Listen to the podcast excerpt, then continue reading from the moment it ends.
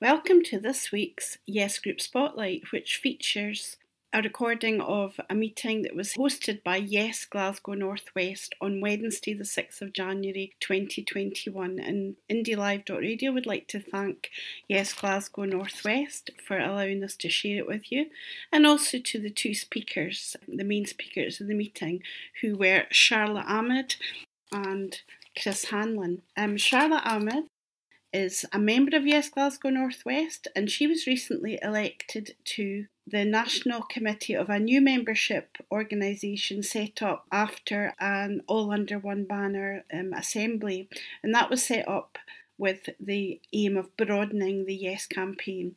Charlotte is recently retired after a career in secondary teaching, teaching uh, science, and she describes herself as a socialist. She is an anti racist and independence campaigner, and she was also very active in the EIS. She will be the first speaker that you hear. Also, you will hear from Chris Hanlon, who was recently elected as the new policy development convener of the SNP nationally, replacing Alyn Smith. Chris is a member of the SNP Commonweal Group, the trade union, SNP Trade Union Group, and also the Federation of Student Nationalists. He has a particular interest in currency, among other things, and has worked with Andy Anderson and Tim Rideout in the currency group and modern money Scotland. So you'll hear from those two speakers. Charlotte will be speaking first and then a Q&A and the meeting is chaired by myself, Valerie Gold. Thank you. I hope you enjoy the recording. Happy New Year to you all. I hope, hope you and yours are keeping well and safe and you've had a as good a holiday as you can have under the circumstances.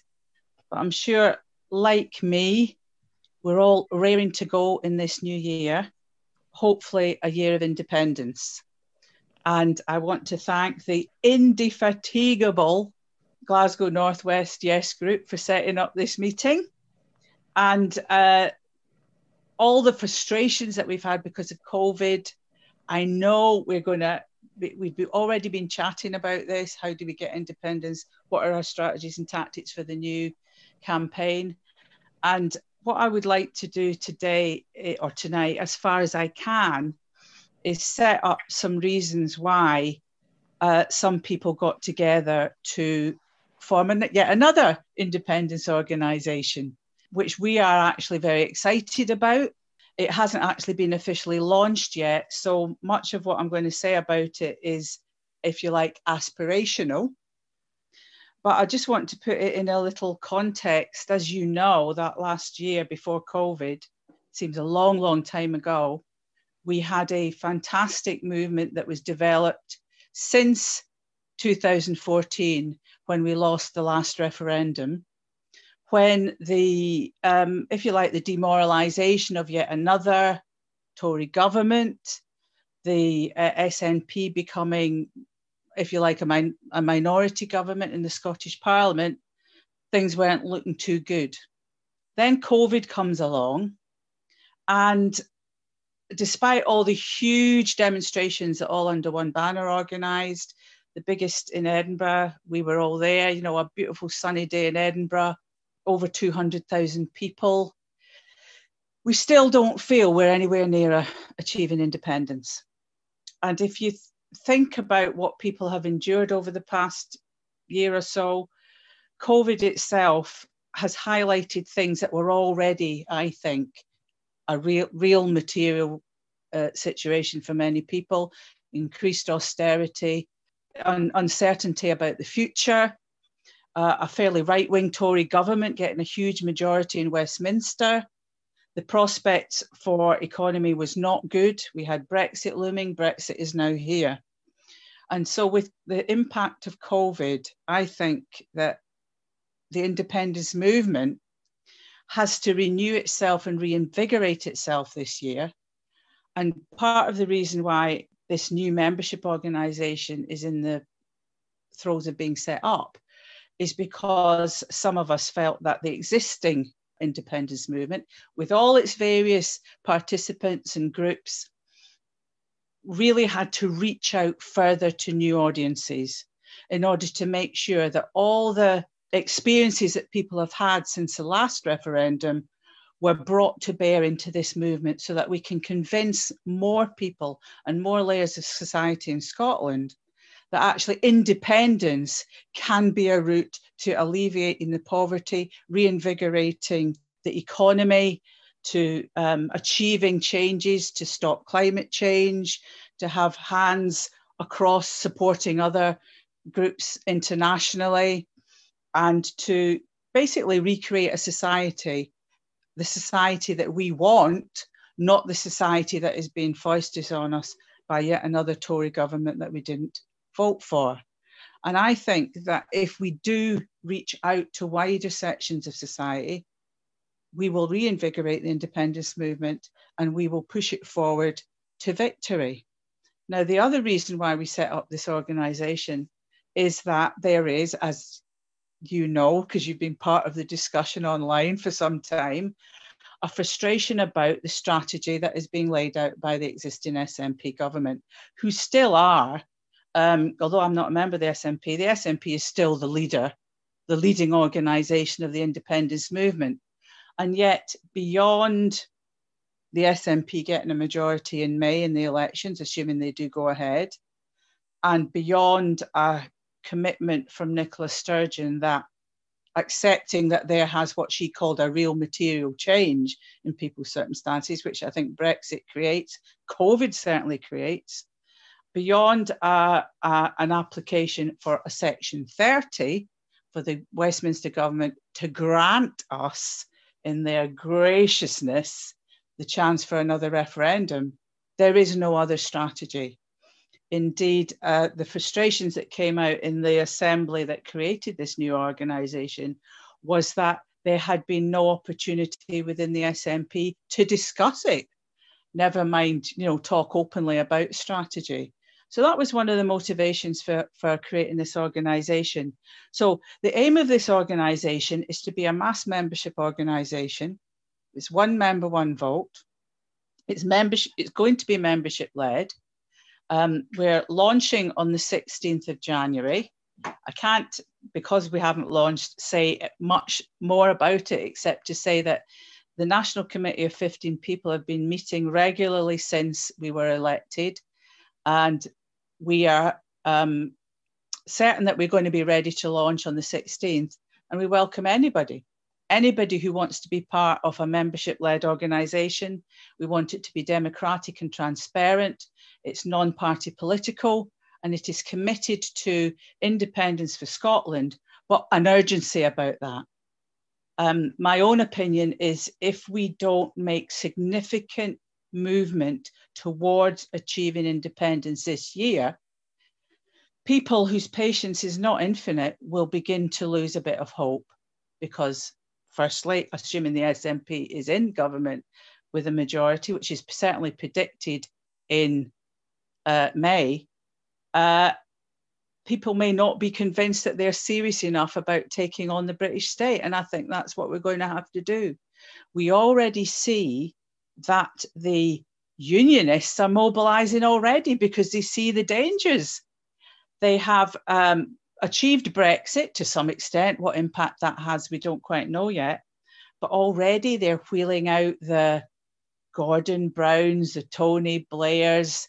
There was an article in the Telegraph, the Daily. I sometimes read these papers to know what the enemy is thinking.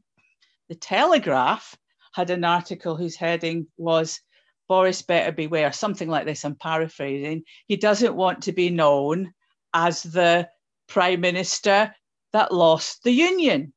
So the Tories themselves are aware of the threat that's posed not just north of the border, but as you can see with Brexit, people of Northern Ireland have a special status now.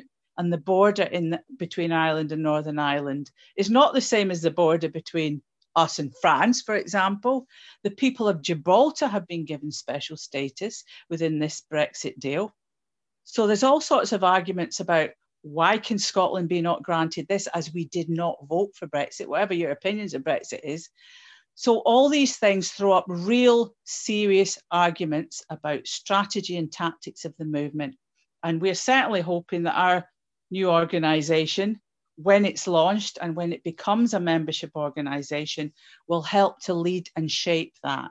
Because I personally, and I'm not speaking for the organization in this saying this, I believe that we will need to find ways of, of putting more pressure on the SNP government to move, to move towards more pressure on the British state.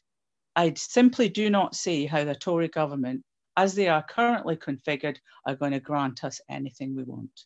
Therefore, what do you do?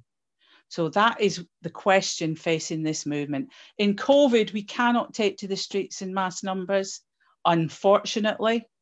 Um, I'm sure that we will be ready to do so when we can and it's safe to do so.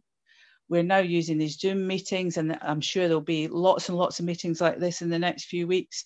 But we really want to be thinking about organising wider layers of people in this cause whose time has come. So thank you for listening to me. Thank you for inviting me. It's all about movement, moving the people in support of our democratic right for independence. How can we do that in the face of an intransigent government that is not going to grant us it and an SNP leadership which frankly does not seem to want to do anything other than follow this legalistic constitutional route, which simply the Tories will not grant. I'll leave it there and I look forward to the question and answer discussion. Thanks very much, Charlotte. That's there's a lot of food for thought there. Yeah. By the way, I think I left out one of the most important things when I was introducing you that you are also a member of Yes Glasgow Northwest, which we're very happy to to uh, announce. So um, straight straight on, we've got a few people agreeing you with with you there in the chat, uh, Charlotte, and I'm sure some people will maybe disagree and might have questions yeah. for you later. Absolutely, it's what we're hoping for is a lively debate, as Mrs. Merton might say. And uh, without any further ado, let's go straight on to hearing from Chris Hanlon, who's the SNP Policy Development Convener. Over to you, Chris. Thank you. Well, I hope I can be at least as interesting as Charlotte. Um, so, who am I? What am I here to say? Um, so, I joined the SNP in the wake of the referendum it was 19th of September was pretty much the most horrendous day I can ever remember. And I vowed on that day never again. I was never because I didn't, I wasn't political, I didn't get involved, I didn't campaign. I watched from the sidelines and I remember getting more and more frustrated with some of the rubbish the SNP were talking and the mistakes they were making. And, you know, when it finally all unravelled and we came so close, we came so close, and we had that one wonderful, beautiful day of independence where we were in charge. The sovereign people of Scotland were actually in charge of their own destiny for that one day was amazing, absolutely incredible. And the next day was just such a crushing disappointment. I was like, no, that's not happening again. Never, ever, ever. I'll, you know, be dead in the ditch if we have another crack at this. And I have not put absolutely everything on the line to, to win independence. So I joined the party and I, I got involved. And I've ended up doing what I'm doing, being where I am now, because I found myself just intensely frustrated with a complete inability to to have any influence over policy decisions in the party. You know, one of the things that frustrated me was the sort of obvious own goals that the white paper had been full of in 2014.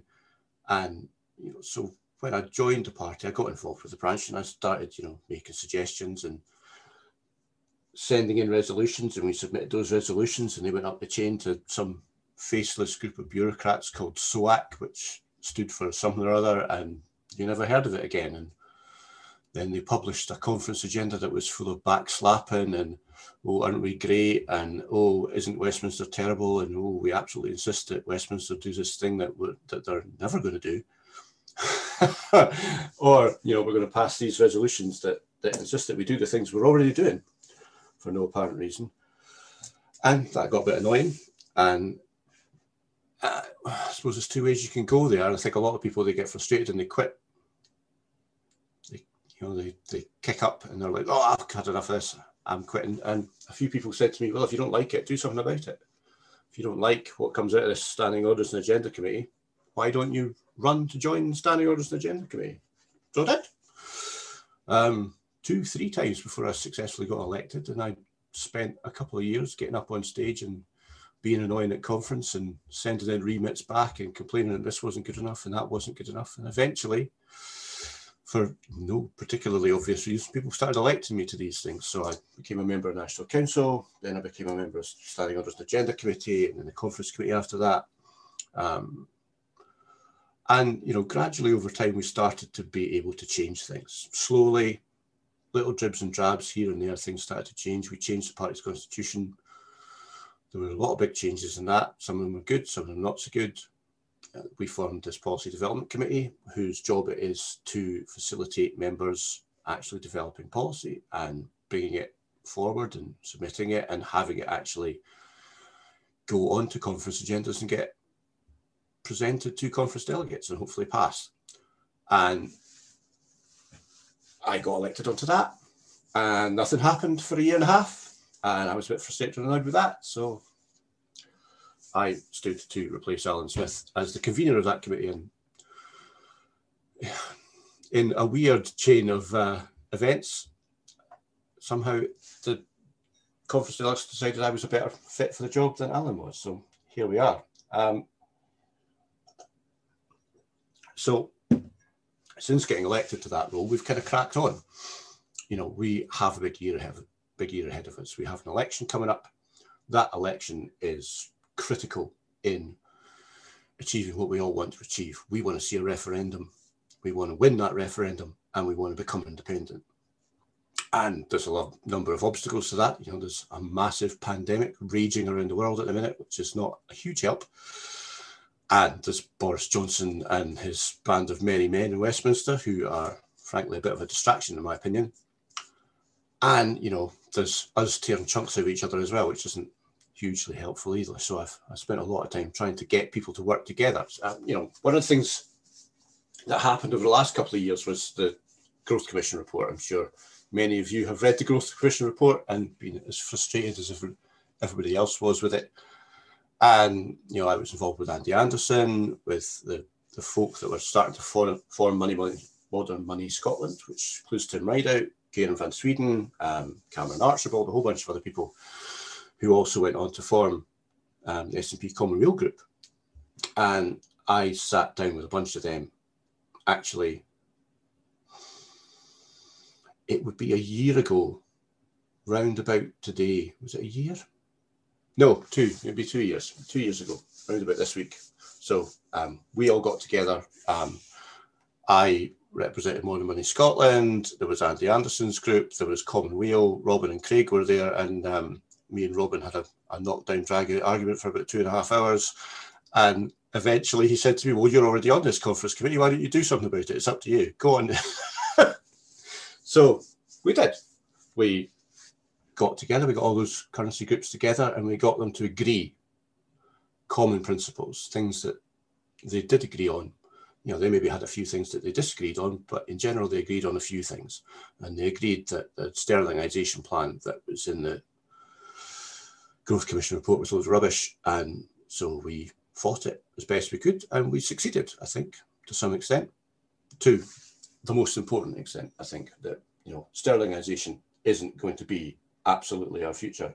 So, you know, since getting started as policy development convener, we've identified the big issues that we have. We are setting up expert working groups to gather evidence and actually develop policies and strategies to address those issues. You know, currency is the obvious one. You know, whenever you ask people what was the biggest issue in the in the referendum in 2014, the first thing they say is currency. I think we've pretty much knocked that on the head now. It's mostly a messaging issue and getting Andrew Wilson is sharp. But there's other issues. There's pensions, there's mortgages, there's all sorts of things that are actually big issues, and we really haven't really addressed them over the last six years. So we're going to sit down, we're going to sit down with experts, and we're going to look at what actually needs doing, and we're going to do it. Form the policies that are going to form the basis of the next white paper, so we don't end up with the same mess that we had the last time. And then we're also going to be looking at, you know, the purpose of holding this referendum is to win it, is to become an independent country, and actually that's a lot of work. And that's actually one of the reasons a lot of people vote no, is they looked at the plans that we had the last time for actually becoming an independent country, which were pretty much non-existent, and they didn't take us seriously. They they thought, who are these people? What are they talking about? They've got no actual plans for implementing this should they get a yes vote. Much like the Brexiteers did two years later, they had no plans whatsoever for implementing that vote. And when they won it, they all disappeared like rats leaving a sinking ship as quickly as they possibly could. You know, it's taken what four years for some sort of half-assed plan to be knocked together, which is essentially whatever the EU told them when it came right down to it in the end. So we're not going to do that. We're going to have a plan. We're going to have a plan for a sensible, practical, credible transition to independence that's going to involve looking at all the areas that people will be concerned about. You know, how are we going to move all these civil service departments from Westminster control to our control? Where are we going to get all these civil servants from? Where are we going to put them? All these sort of things. So that's the next three to six months. We'll be looking at that sort of thing. Um, but also critically, over the short term, we're also going to be looking at how we're going to win this referendum because there's no point planning to win a referendum that you aren't going to get to hold. So we have a National Assembly coming up at the end of this month where we're going to discuss it in detail and thrash out exactly what we think is the best course of action. Everybody that's a member can come to that. Hopefully, not everybody that's a member will come to that, but everybody that's interested can come. I see Angus Brendan is on the on the chat. I'm sure he'll have some questions for me, and we will go through in detail all the possible routes to an independence referendum, and we will strategize what we're going to do. You know, starting with the plan that we currently have and working through a flowchart of all the possible options and making plans for each contingencies for each of those options. And hopefully we can reach consensus. We will bring that consensus to conference in March, April. I don't know when Spain conference will be, but and we will pass those plans as the SNP strategy for our upcoming election. I was actually looking at Nicola's conference speech just when Charlotte was speaking there. Something she said made me think about it. And I, I was asked by a journalist earlier in the week about it when Boris was havering on about having to wait till 2044, or whatever on earth it was. This is what Nicola said in her speech. She said, Next week, we will ask you, the people of Scotland, to put your trust in us to continue that task of building a better country. And then she goes on to say, In that election, I will seek your authority, no one else's, for a legal independence referendum to be held in the early part of the new parliament. Now, to my mind, what that means is she's going to seek the authority of the sovereign people of Scotland, who have no legal superior in the United Kingdom, to hold a referendum, which, because she has sought that authority, will be a legal referendum. And I think that's probably the way we're going to go. But, you know, I'm happy to discuss Chris and Angus's plebiscite plans, which I'm not 100% persuaded by, but they're certainly interested. And I've probably waited on for quite long enough now. So I'll let you guys ask me and Charlotte as many questions as you like. Thank you very much, Chris. So we've got a lot of people already putting questions in the chat. We've got about seven or eight people already. I was one. I hope nobody will mind if I go first to one of our own members, uh, Geraldine Houston. And the reason for that is that Geraldine is a doctor and she is going to have to leave the meeting before terribly long for a meeting about vaccination. So uh, I would like to go over to Geraldine and allow her to ask her question. After that, we've got um, Ruth Barrett, Mary McCabe, Matthew Zajac, Nick Bowles, um, Dave Russell and Tracy Shaw, Scott Craig, and Mark Whittet and Tom. So can we go to you, Geraldine, if you'd like to unmute yourself? Thanks, Val. So my question's for Chris. I'm an SNP member, SNP Anniesland, uh, member of Yes Glasgow Northwest also. I'm a big Nicola Sturgeon fan and have kind of always been very much in the camp that, of course, she would be pushing for an independence referendum as soon as humanly possible. I did agree with her. I didn't want to go through how I felt on the 19th of September ever again. So, you know, was, was quite happy to wait till the polls were favourable. And I've always been very much, I suppose, thinking it's okay, Nicola has a plan and she has a plan for if or when Boris Johnson refuses the Section 30 order. I have been slightly beginning to panic a wee bit recently. What if she doesn't have a plan? If we leave it to chance and we get a big majority, the SNP or independents supporting parties get a, a big majority in May, Boris Johnson says no, and then we're we have no plan plan B as such, what then?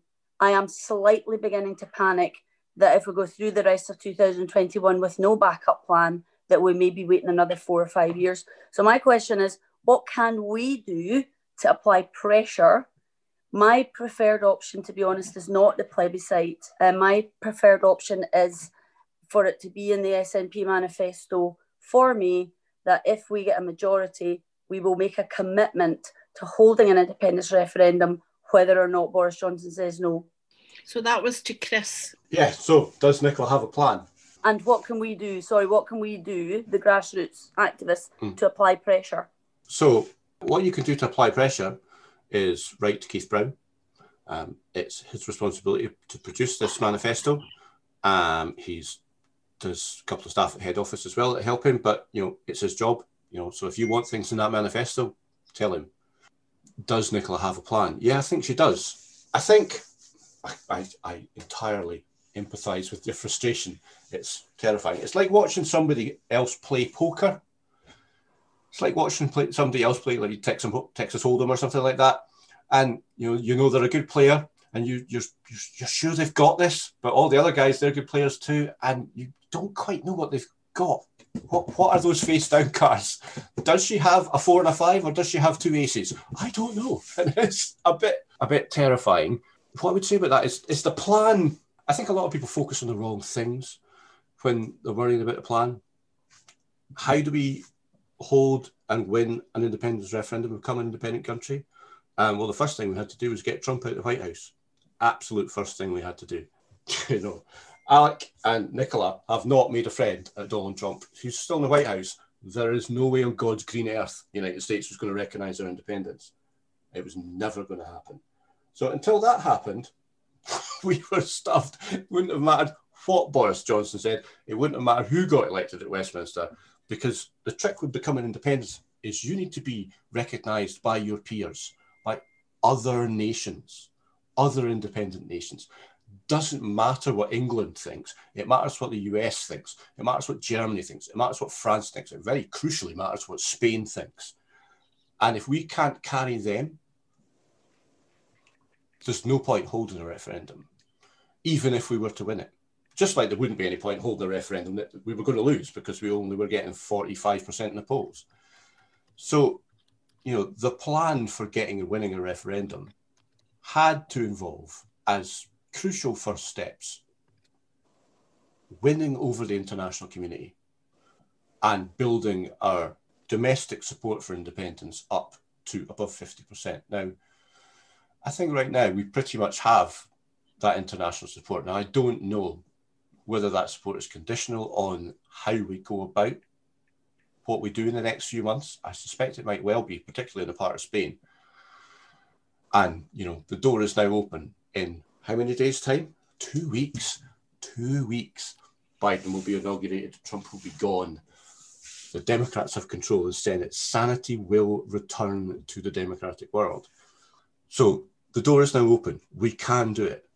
I think, like I said, I think we can craft something in the manifesto that will, like you say, not depend on Westminster's permission. Do you think that's is, likely? Do you think that's likely, Chris?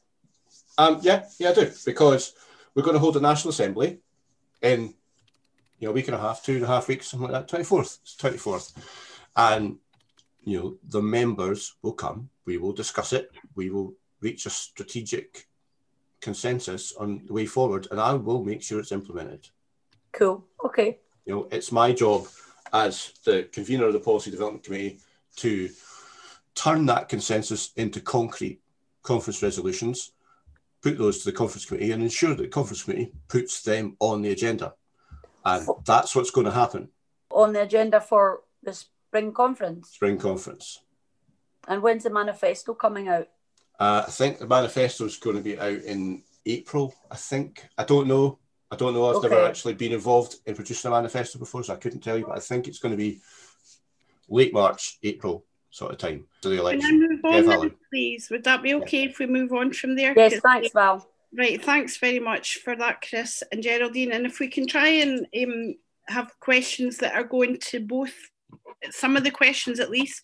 I know a lot of you are in the SNP, but we do have people from different parties, so it would be good to have questions that are for both as well. I'm not saying you can't only ask uh, questions that are to Chris, but uh, we can have a mixture. We've got about 10 or 11 people waiting to ask, so it would be good if people could make their questions and the answers fairly concise so that we can come to as many people. So um, I'm taking them in order that they came. Could we uh, go to Ruth Barrett first, please, and then afterwards to Mary McCabe? Thanks. I'm sorry, my question is also just for, for Chris, really. But but um, Charlotte, your your talk was great, and and I'm really interested to hear what's going to happen and once you, the new organisation launches. Uh, so, Chris, my question is that I understand in the next NEC meeting, there's going to be a debate regarding the previously passed policy that sitting MPs are unable to stand for election to Holyrood without resigning their Westminster seat first and paying £10,000 to help fund a by-election. Will the NEC be in a position at that meeting to overturn the ridiculous policy and so allow current M MPs to stand? Um, so, well, you're better informed than me. Um, I don't have an agenda for it yet, so don't know. Um, it certainly wasn't discussed at the last meeting. Um, I can't see it happening because you know there's already MPs have committed themselves to doing this, and you know their staff will have committed themselves to a major amount of upheaval. It's very, very, very late in the game for making significant changes to the way that we populate the list for May um, there is a proposal for something else that's about the list going, and I personally I don't like it because it's making changes very, very, very, very late in the day, and I don't think that's appropriate. You know, the the rules were set in June, and nobody was very happy about them. There were a great deal of unpleasant things said about the changes that were made, and I think we should probably leave it alone for the time being, rather than rushing in with more changes that might have other unforeseen consequences. We need to get on and win this election rather than trying to fart about with the, the selection rules again, is my opinion. But like I say, it's not on the agenda. I've not seen the agenda. So that's, you know, I've seen the reports in the press, but as far as I know, they're entirely unfounded.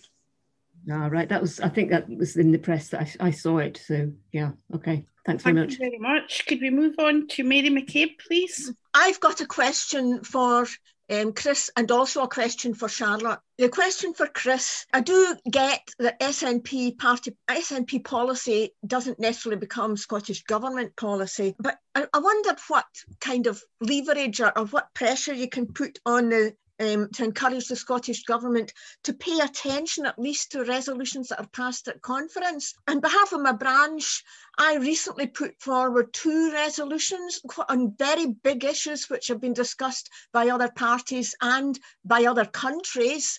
Um, uh, one was on taxing unproductive land, and the other was on wage ratio legislation. Now, both of these were passed by acclaim, but the Scottish Government, I, I don't expect it to sort of bung it in its manifesto, but there's been no acknowledgement, there's been no discussion, there's been nothing to show that they're aware of these resolutions. I'm only using my resolutions as an example. There are lots of other cases of this. And when I asked, I got a chance to ask two members of the Scottish Land Commission about the taxing of unproductive land, or discussing it, and they were completely non-committal so it's very, as you know, as you said yourself, it's really hard getting a resolution, a radical resolution. I just mean a resolution proposing some kind of real change onto the agenda in the first place. So if after they're passed, there's never even any acknowledgement in the years that come that this has happened, you wonder what's the point. So that's my question to Chris the link between resolutions passed at conference and Scot- the Scottish Government noticing that they're there. That's fine, Mary. We'll, we'll take your second quick. We'll like, let Chris answer that and we'll come back. If you can make your question nice and short. Right, on you go, Chris. So, very briefly, yeah, I know exactly what you mean. You go to all this trouble, you pass a resolution, and it passes, and it becomes party policy, and then nothing happened. I watched with great interest Gillian Martin over the last Parliament because I was I happened to be at the very first national council I went to was the one that Gillian Martin brought her S card proposal for providing sanitary protection for free for, for you know vulnerable and disadvantaged women. And then I watched over the next three or four years while she busted her arse on the back benches to get that policy into legislation. And so many other things that pass at conference don't get the same treatment.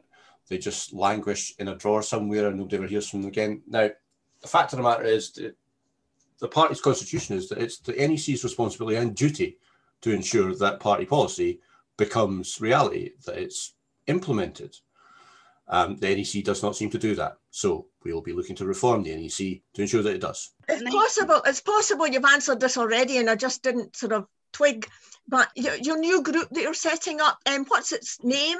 And I'm I'm the membership um, secretary of the Scottish Independence Convention, which is a blanket group for a whole lot of groups. And I know there are lots and lots of groups, some of them geographical, some of them to do with some wee group or other, an identification group.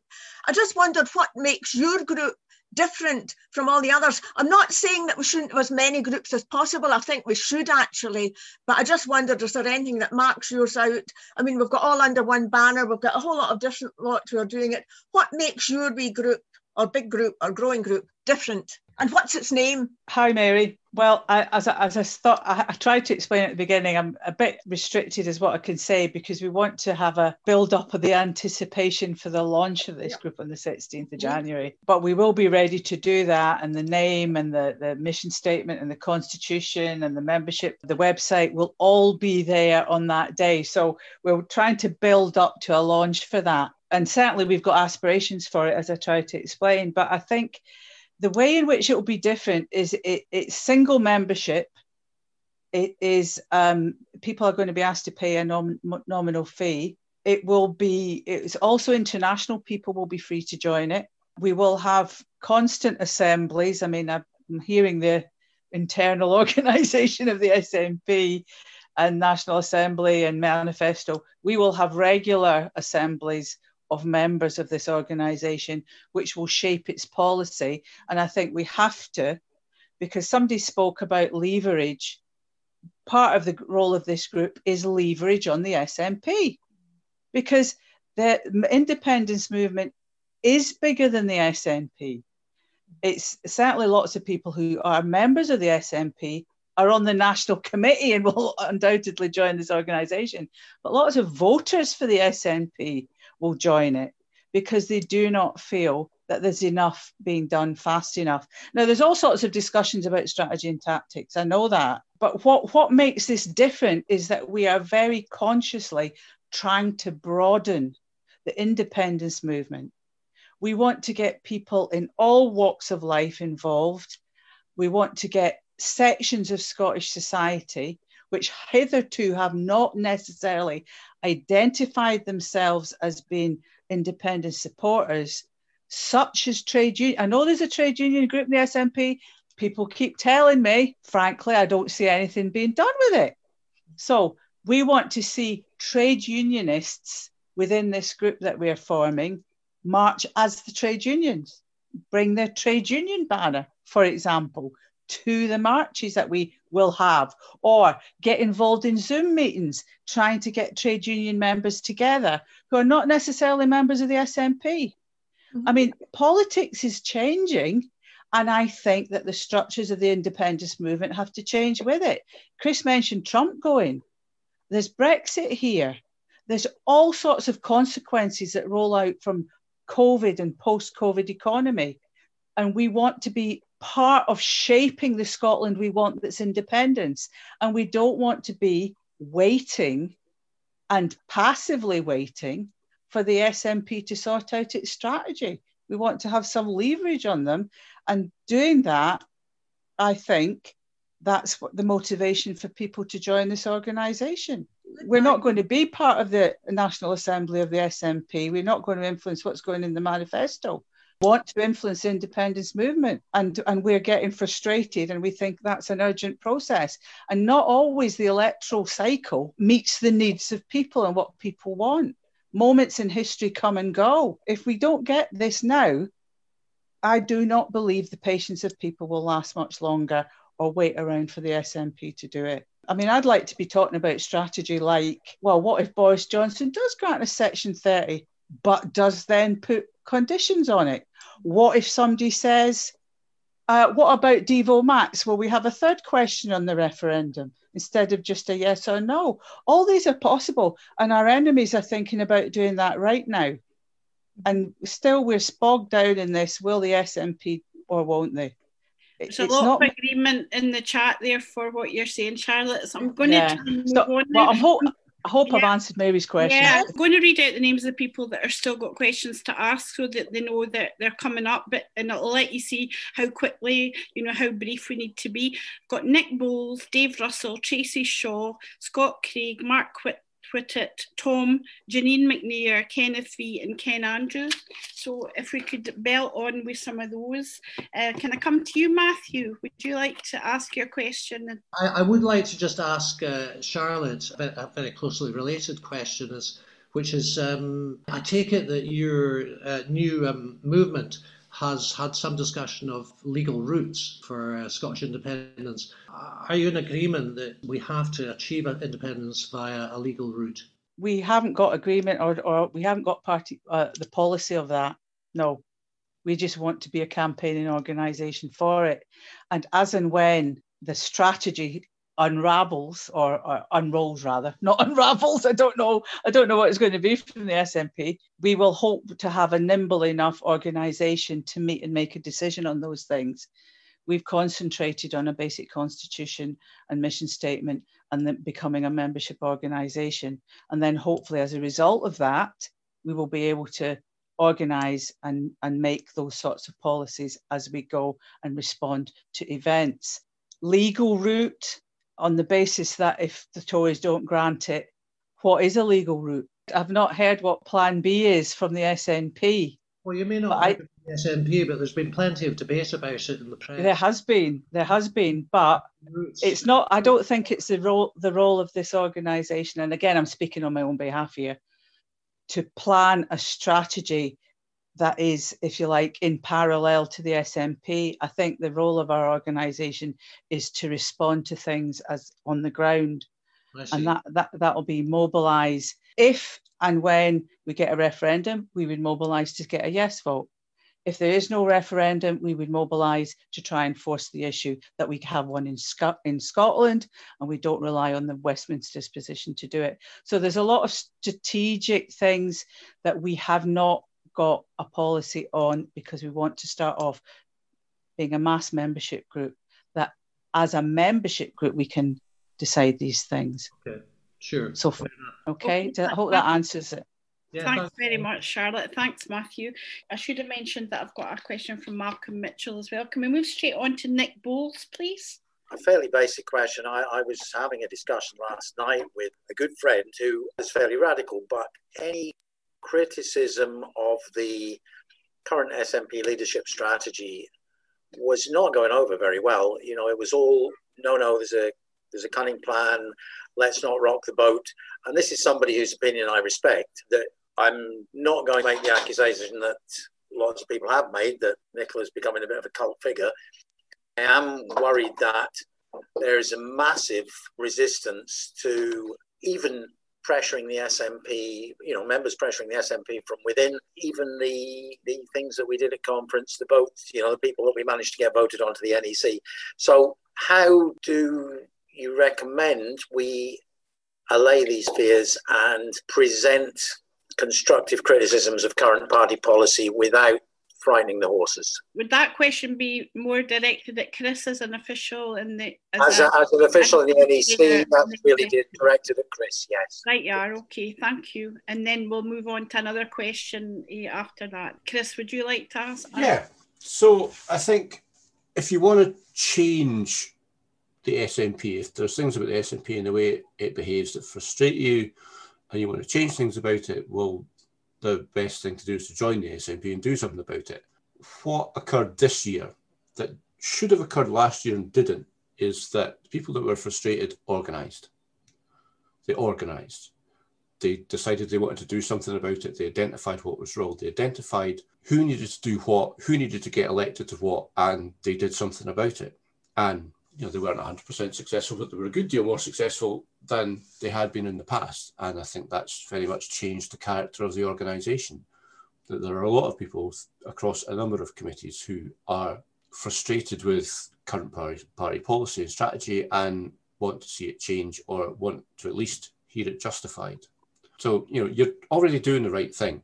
Participate, come to the National Assembly, you know, lay out your concerns, listen to the evidence that other people are presenting about the various options, and actually be part of the process of reaching a decision. I think that's the most useful thing people can do, actually participate in a democratic process inside the party. Thank you for your question. Also, Nick, can we move straight on now to Dave Russell, please? Uh, yeah, I just wanted to ask you both what you thought about a plebiscite election. Go to Charlotte first on that, please. Chin Charlotte, a plebiscite election. What is your view on the idea of a plebiscite election in May? Can I ask what David understands, what his understanding of that actually is? Well, it would be a manifesto commitment by the SNP and other independent supporting parties that should there be a majority voting for them, that would give the new government a mandate to negotiate independence with Westminster straight away, possibly subject to a confirmatory referendum set up by the Scottish Government later on. Sounds like a plan. I mean, I'm, I'm not an SNP member, but I think if that was a commitment in the refer- in their manifesto, and that they would be therefore committed to organising that referendum without having to go cap in hand to Boris Johnson to ask for it, yeah, I think that's a plan. What What about yourself? What's your view on the idea, the concept of a plebiscite election? So I think very much like Charlotte, I think my first reaction is, well, what do you mean by a plebiscite know, election? I'm not sure why. You know, there's there's a lot of different versions of the same sort of basic idea. I'm not really persuaded by any of them for a variety of reasons, principally because I'm a believer in popular sovereignty. Scotland is the home of this idea that it's the people that are sovereign, not the masters, not the government, not the monarch, the people are sovereign. So if you're proposing some sort of electoral strategy where you will be declaring independence based on some sort of election outcome where there's any possibility that fewer than 50% of the population vote for it, I'm not for it. I'm not having it. I'll stand on the barricades against you. That's not acceptable. For Scotland to become independent, it has to be, has to be, because a majority of the people of Scotland want that to happen. Now, there's ways you can set up an election where you're, you know, taking your result from a majority of the people rather than a majority of the representatives that are elected. But I'm not happy with that either for the same reason that you all absolutely hated the last SNP conference. And I hated being involved in producing its agenda. It was absolutely stuffed full of these horrendous resolutions, composite resolutions that were produced, and they were awful. Everybody hated them. I hated them. I said so repeatedly, over and over again, got ignored because you know you were asking people to vote for multiple things at the same time. You were asking people to vote for three or four things that they absolutely loved and one thing they absolutely hated. And every single person at conference felt the same way. And they all gritted their teeth and voted for them in the end. But this, the wailing and gnashing of teeth could be heard from space when you know that agenda was first published. And I think it's very much the same thing with a plebiscite election. You go to the polls at a parliamentary election to elect representatives to govern for five years. And if you're going to staple on something else to that, then you've confused the issue. And you've confused the issue in exactly the same way that those composite resolutions were confused. And I'm opposed to it. On principle, I'm opposed to it. There would be nothing to stop you having a second ballot paper with yes no in it at the same time on the same day the same way we voted for our parliament in holyrood in the first place because we had that referendum on the same day as the council elections so you went in you went to the polling station you got two ballot papers you filled them out you put them in two separate boxes that's how we ran that election we could easily run the next one like that and then you would have clear separate answers to different questions. Who do you want to represent you in your constituency? Who do you want to want you to represent you on the list in Parliament? And do you want to be an independent nation? I personally am opposed to conflating the two things. So yeah, I'm not a big fan of the idea of plebiscite elections. I like the idea of having our authority come from the people in that manifesto, in that election, to then hold a referendum so that people can give a clear answer, yes or no. Thanks very much, Chris. Right, we'll move on to Tracy Shaw. Tracy, I think you were also wanting to ask about that topic, but I think you had another question. Some some questions have been answered, and I was just going to ask about Chris. What do you think of the Martin Keatings court case? Are you aware of it? The People's Action on Section Thirty. Yeah, um, what, I am aware what, of it. What do you think of it? Well, I've I've read a lot of the sort of original papers, and I quite like them. So I had a bit of a discussion with Andrew Tickell about this before this came up, and this is kind of the way I would personally go about approaching this because, like I said, the people of Scotland are sovereign. The people of Scotland instruct Holyrood and empower Holyrood to wind up the union, then that's good enough for me, and that's legal because the people of Scotland are sovereign. They have no legal superior in the United Kingdom. The Supreme Court would not overrule a question, an independence, a referendum question that said, "Do you instruct and empower the Parliament in Holyrood to end the union?" That would be perfectly legal, and it would be within the power of Holyrood to put the question. And once the question would be answered, then it would be within the power of Holyrood because the power would have been devolved directly from the people to Holyrood to actually enact it. Martin has said pretty much the same thing in slightly different ways, not the way I would have said, and I think probably in a slightly weaker way. So there's you know reasonable chance he might lose, but more power to him, in my opinion. I can see from Martin's emails and updates that Scottish Government um, or the SNP appear to be putting roadblocks in his way for this court case and trying to put delays on, which is costing him and us who have put money into it money. And I wonder if there's an official line on it. I've got no idea. I try not to give too much credence to the wilder rumours I see on the internet. You know, having seen the sort of nonsense that goes around in the States, you know that a lot of the stuff that's going around on the internet is either just flat wrong, lies, or it's, you know, Chinese whispers. So I try not to worry too much about rumours that go around the internet and focus on the job at hand, which is winning independence. That's the most important thing. I think Martin's case has a chance. It has a good point at its heart. I think it could be made better. It could be presented better, but I think it's entirely possible it could be won and it could be won at the UK Supreme Court. And actually, it would give us a spectacular amount of power because it would put us in a position where we'd be able to hold referendums on anything at all because it would be the sovereign people of Scotland making the decision in those referendums. They have the power to do whatever they like. Holyrood doesn't. Holyrood, many of the powers are reserved. Holyrood can't do certain things. The people of Scotland absolutely can. They can do whatever they like, if only they were asked. Thanks, Tracy. As well, before I move on to the next question, I think I'll just read out a, a comment from Alex McCulloch. Alex said in the chat, this is just, um, I thought I would read it out. He says, quick reality check, majority polling for independence, SNP polling at 57 seat majority. The SNP plan is simple, majority government in May followed by referendum in September 2021. Why are we not discussing positive campaign messages and tactics to convince more people to trust that it's better to be independent and secure the required majorities. So um, that's something that might come up in the subsequent questions.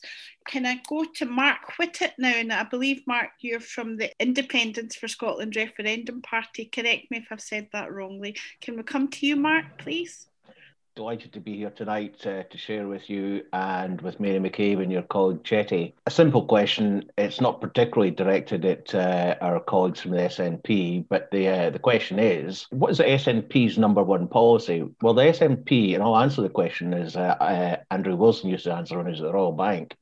The SNP have got loads of policies, but their number one policy is independence for Scotland that is the same and only policy of Scotland's independence referendum party.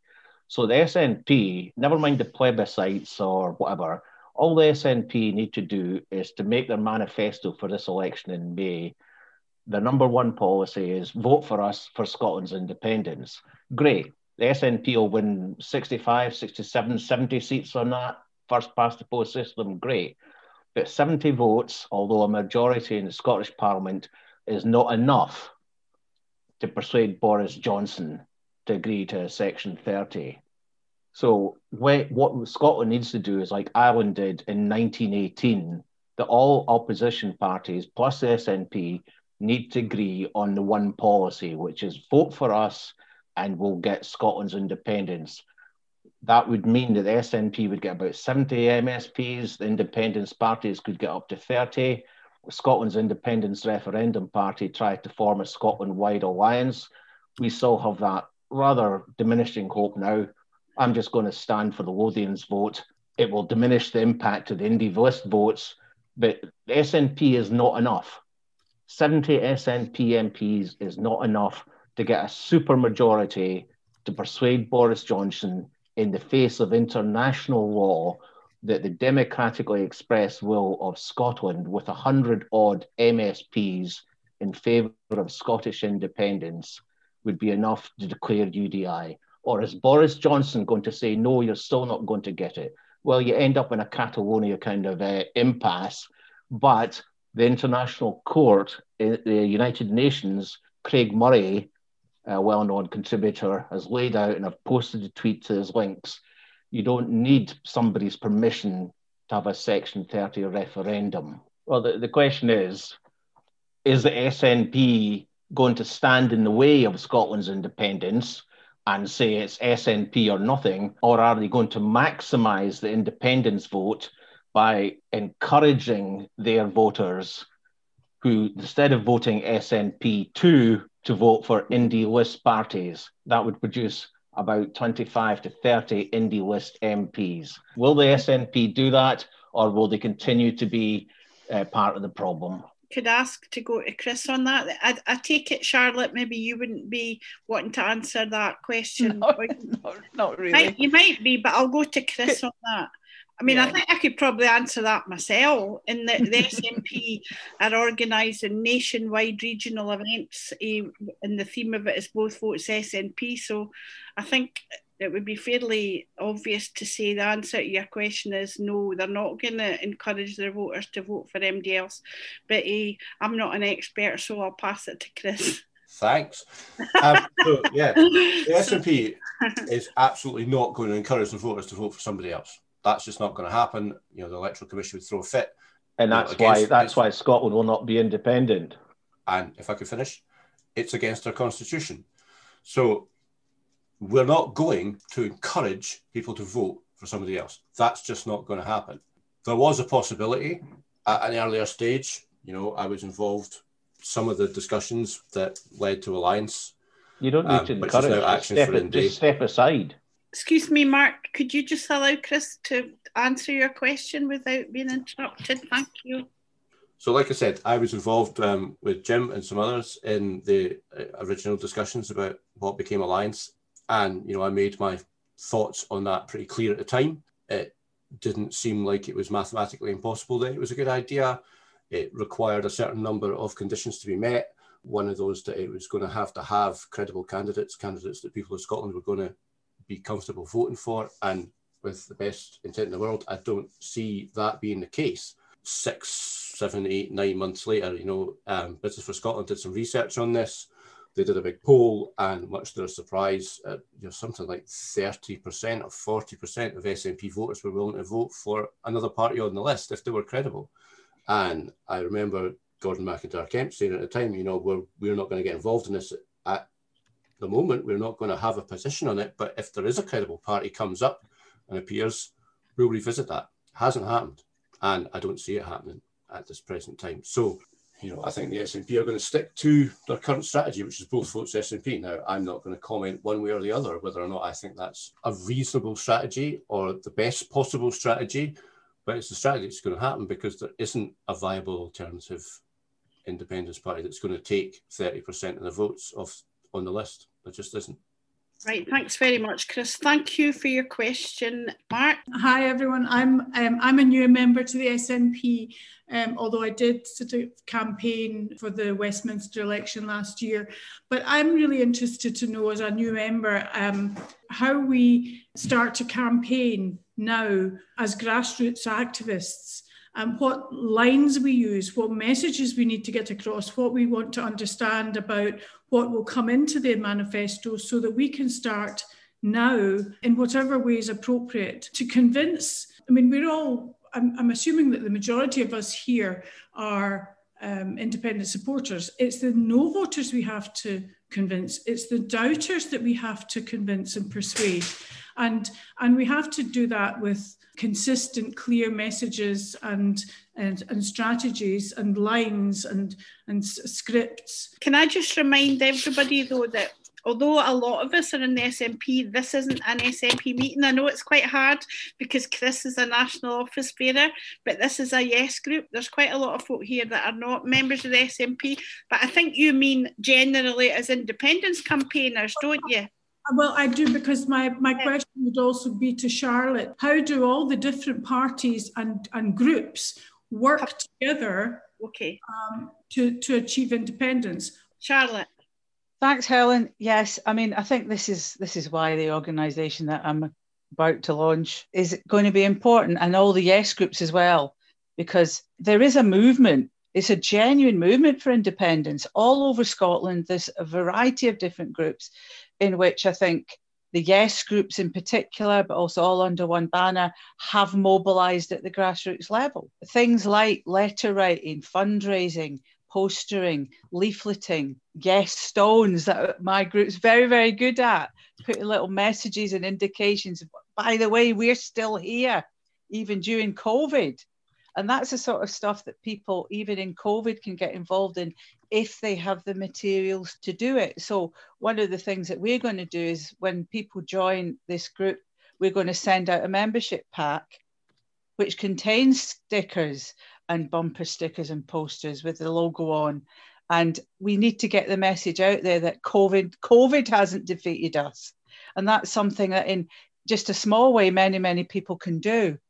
But I also think that the grassroots that have not already been mobilized, difficult though it is in COVID times, we have to link in the, the achievement of certain goals that people want to a Scottish independence. So, for example, if you want to have land reform much faster than the SNP is bringing into law, we need an independent Scotland. There's a climate crisis that has Nicola Sturgeon has de- has actually declared.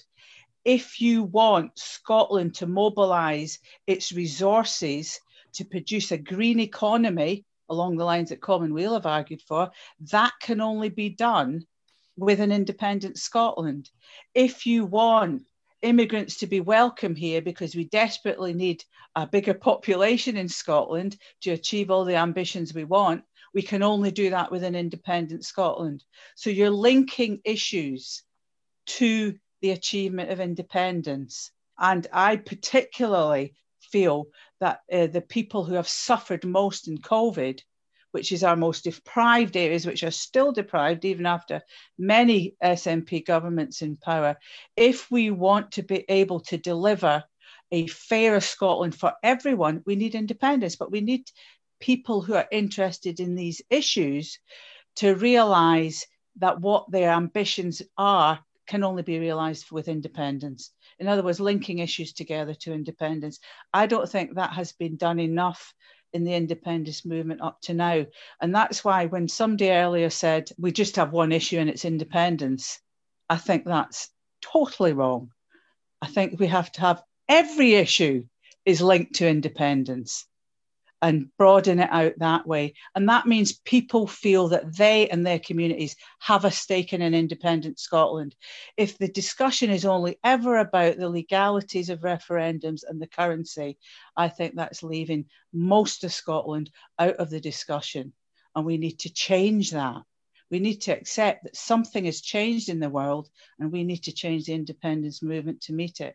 And with all respect to the SNP members and all the things that go with a political party gearing up for an election. Many of the people in the movement are not interested in that. They want to start campaigning now. And so, whatever you do, whatever you can volunteer to do, you do it. And uh, there's lots of groups, including the Yes groups, that will give you the means to do it in a safe way.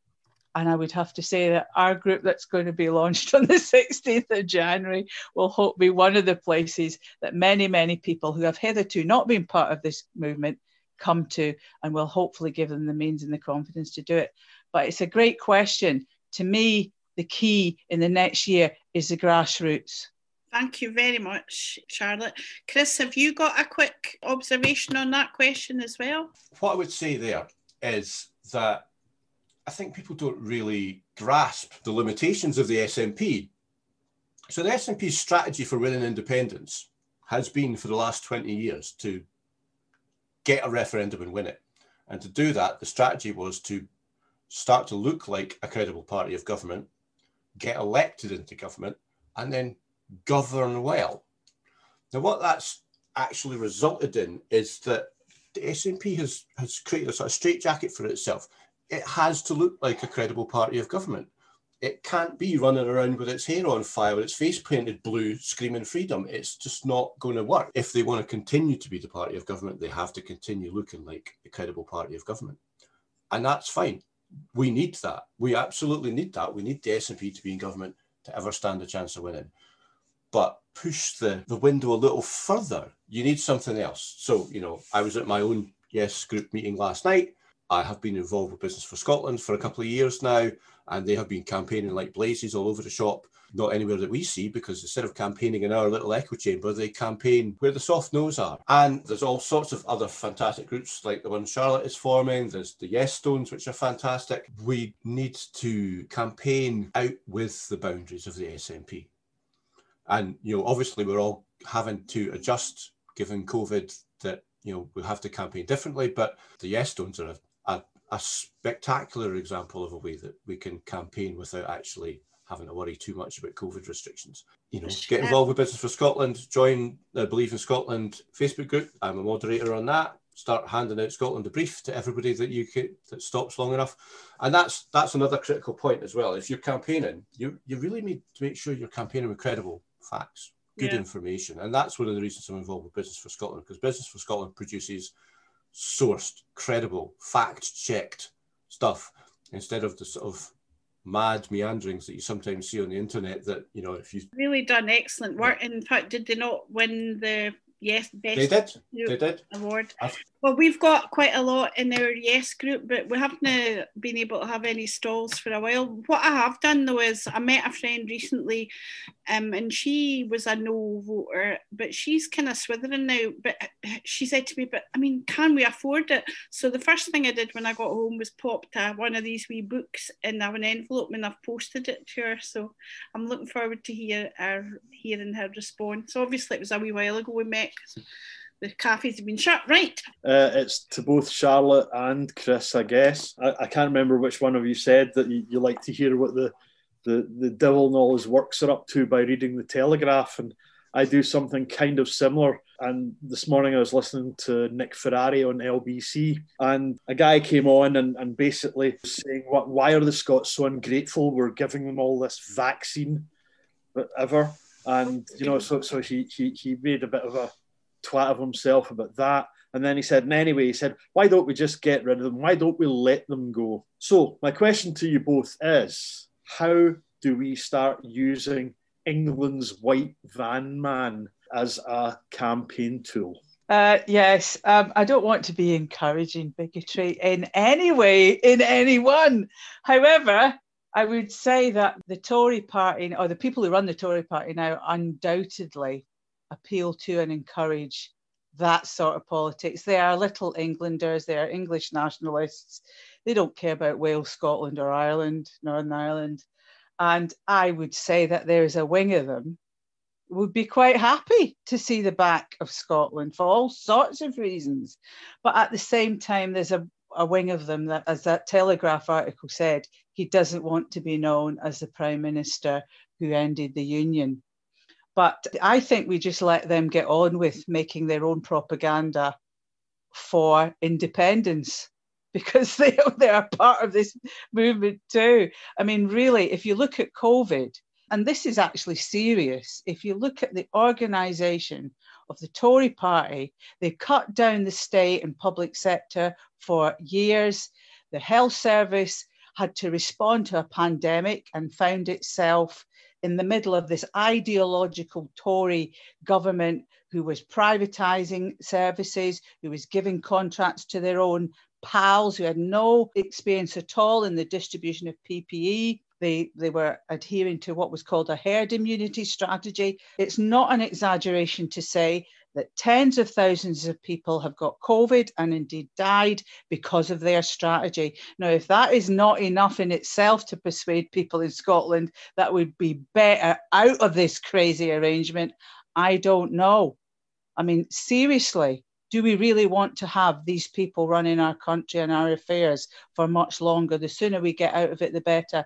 And the more that we he- hear and see what they do, and this will continue with Brexit, the more that is propaganda in our favour. But I'm not going to be encouraging any bigotry. Well in, said, in our, Charlotte. Well I, said. hands, hands across the sea and hands across the border. There's people in England suffering from this damn Tory government as well. But we at least have a route out of it. Yeah. I, I, I agree, Charlotte, and I, certainly it was a slightly flippant question. However, the, there is this line now being used that we only got the vaccine because of the beneficence of, of our English neighbours. And we really need to, to kill that line off because we get to campaigning, and that's the kind of question that's going to be out on the streets and on the doorsteps. So we need to have something or some sort of serious rebuttal to that. Uh, there's quite a few folk saying rebuttal is a key issue. They're agreeing with you there, Ken. Chris, do you want to answer that one? How do we go about persuading England that they want shot of us? Carefully, carefully. Brexit is the result of a, a crisis of English identity, which it's been argued was actually brought on by devolution. And actually, I think, and Business for Scotland has been doing this for a while now, gradually doing target Facebook advertising in England, polling in England, trying to develop a sense of English identity and trying to develop this idea that actually maybe England would be better off without Scotland or the United Kingdom would be better off as separate nations. So it can be done. It is being done. Business for Scotland polled England and got something like 48% of people polled thought England should become independent of the United Kingdom. So they're very, very nearly, they're on the cusp of coming to that conclusion. I heard a story earlier today about um, Redwall English MPs, Tory MPs, saying, why don't we just give them the referendum? So it can be done, but it would have to be done very carefully. It's all in the Freeman. Thanks, Chris. Right, um, we've got time just for a few more. Could we uh, move to Janine McNair? Following up from what we've been saying, what you've been talking about just in the last 10 minutes, um, I think the manipulation of the press that, that we've got in front of us is actually such a major issue because those people that still haven't changed to yes, I mean, if they haven't changed with everything that's gone on in the last year, then it, it really begs the question what on earth would make them change? And I think a big reason for that is the press and the fact that a lot of people who don't maybe use um, social media as much, there's still a, a substantial part of the population that depend on going into the supermarket and buying you know the mail even the herald the scotsman they're all guilty really of the same thing so i just wonder what chris and charlotte think could be done about that, you know, because it even seems it's really like beyond the pale the extent of the propaganda that, that we're dealing with. I mean, is it is it even within the the United Nations uh, Declaration of Human Rights to actually mislead people to the extent that happens in this country? And is there anything that they think we could we could do? We could claim maybe some uh, justice or some some change to that because it seems so anti-democratic. I think uh, disinformation in the mass media is a massive issue. Um, it's not just the newspapers, Facebook as well is a massive issue. If you see what's happened around the world, Myanmar being a good example of you know misinformation really skewing the way people see the world, and it has really serious deleterious effects. Um, what can we do about it? I don't think we have time. I don't think we have time. I think we can win this referendum in the next year. I don't think they are in a position to stop us. Really, we're, we're up against 60%. And when Brexit starts to bite, which is going to start to bite really shortly, you're going to see, well, I mean, I saw a, a marvelous tweet yesterday of a company that was trying to ship stuff to France. And you know, previously it cost them 40 quid, and they'd, they'd gone to an agent and asked, "Oh, how much we to ship this par- parcel this week?" And it was 137 quid. You know, that sort of stuff is going to start to really become very real to people very suddenly. That's another thing. Gordon MacIntyre-Kemp said a couple of years ago, and said to everybody, I know there's a few people have done the ambassador training on here. He says that everyone of these training sessions that he did not think that Brexit was going to be real to people until it actually happened. And so the polls weren't going to swing. People expected the polls to swing in 2016, the day after that vote, and they just didn't. He contends that they're not going to swing until it becomes real, until it actually becomes real, until you can't go and see your granny in Spain because you can't afford the visa, when you can't get your laptop into Germany because it's going to cost you 400 quid for the carnet to get the thing across the border. When these things start to become real and they really start influencing people's lives, we will hit 60%. We will hit 65%. We will hit 70%. And the press can't stop that. Thanks, Chris. That's a really encouraging, positive thought. Um, and Charlotte? Well, uh, press is obviously a big issue. I think that the whole issue of the press and the coverage of politics in particular has been disgraceful, it's biased, it's dictated by owners and it's dictated by the powers that be. Other people don't get a chance to speak except through social media. One of the upsides of the COVID lockdown is that people have discovered social media and social media like this to communicate with each other and to campaign. And we're obviously going to need more of that. But there is a danger of these sort of things becoming, I think Chris mentioned it, an echo chamber where it's a sort of select, self-selecting audience that hears what everyone else with the same opinions, what each we all want to hear.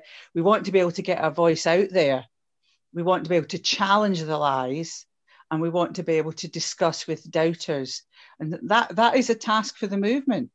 That is absolutely a task for the movement. And if you look at, you know, what's happened over the last few years with Donald Trump in America, you can see how dangerous it is where somebody who has power and, and the ability to control and disseminate information can absolutely abuse it without contest. I mean, I, I think it's quite incredible that you can put so many lies out and nobody is challenging it. But more to the point, the media that puts it out doesn't ask anyone to challenge it.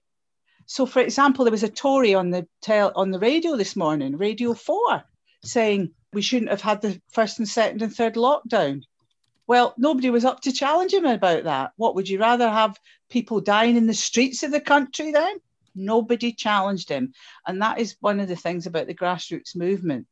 There, there are certain people uh, like the First Minister and others who will always have access to the media at some level. We don't. We need our voice out there.